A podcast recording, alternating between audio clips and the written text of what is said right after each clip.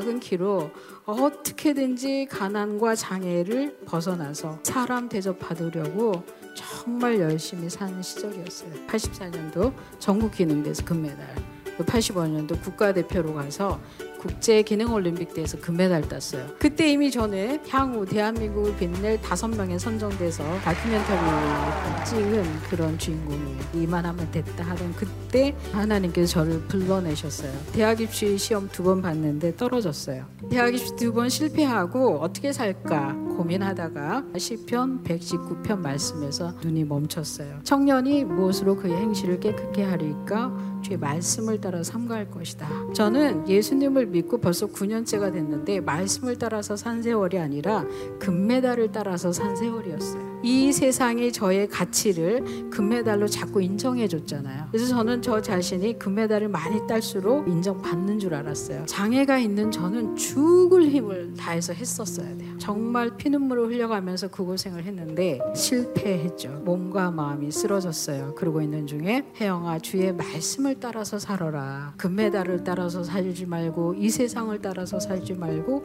주의 말씀을 따라서 살아라. 이렇게 말씀하시는 거에 그럼 어떻게 살까요? 그랬더니 아프리카 보츠와나의 직업학교 교사.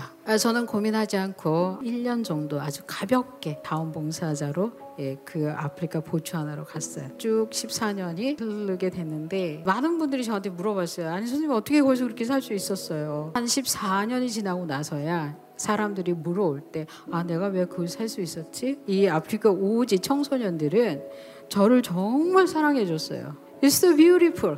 여러분 매일 이런 말을 듣고 탄다고 생각해 보세요. 금메달 3개 따도 예쁘다고 안 했어요.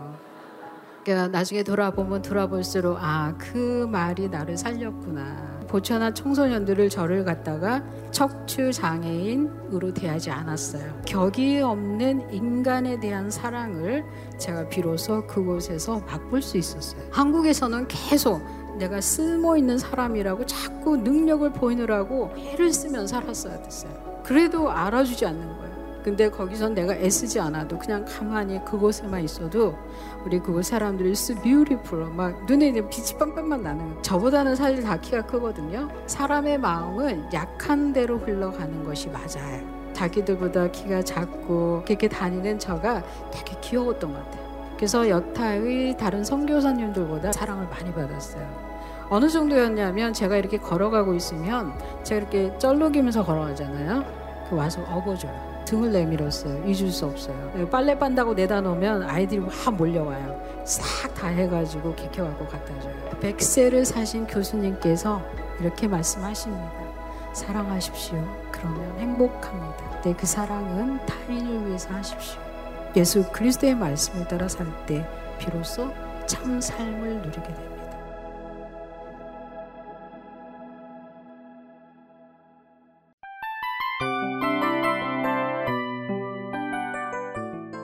이 프로그램은 청취자 여러분의 소중한 후원으로 제작됩니다.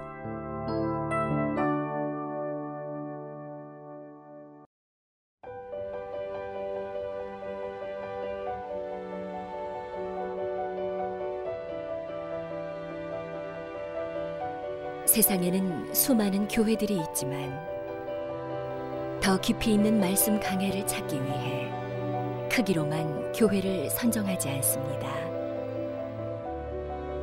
보다 좋은 영적 콘텐츠를 더 많이 나누기 위해 방송비를 받지 않습니다.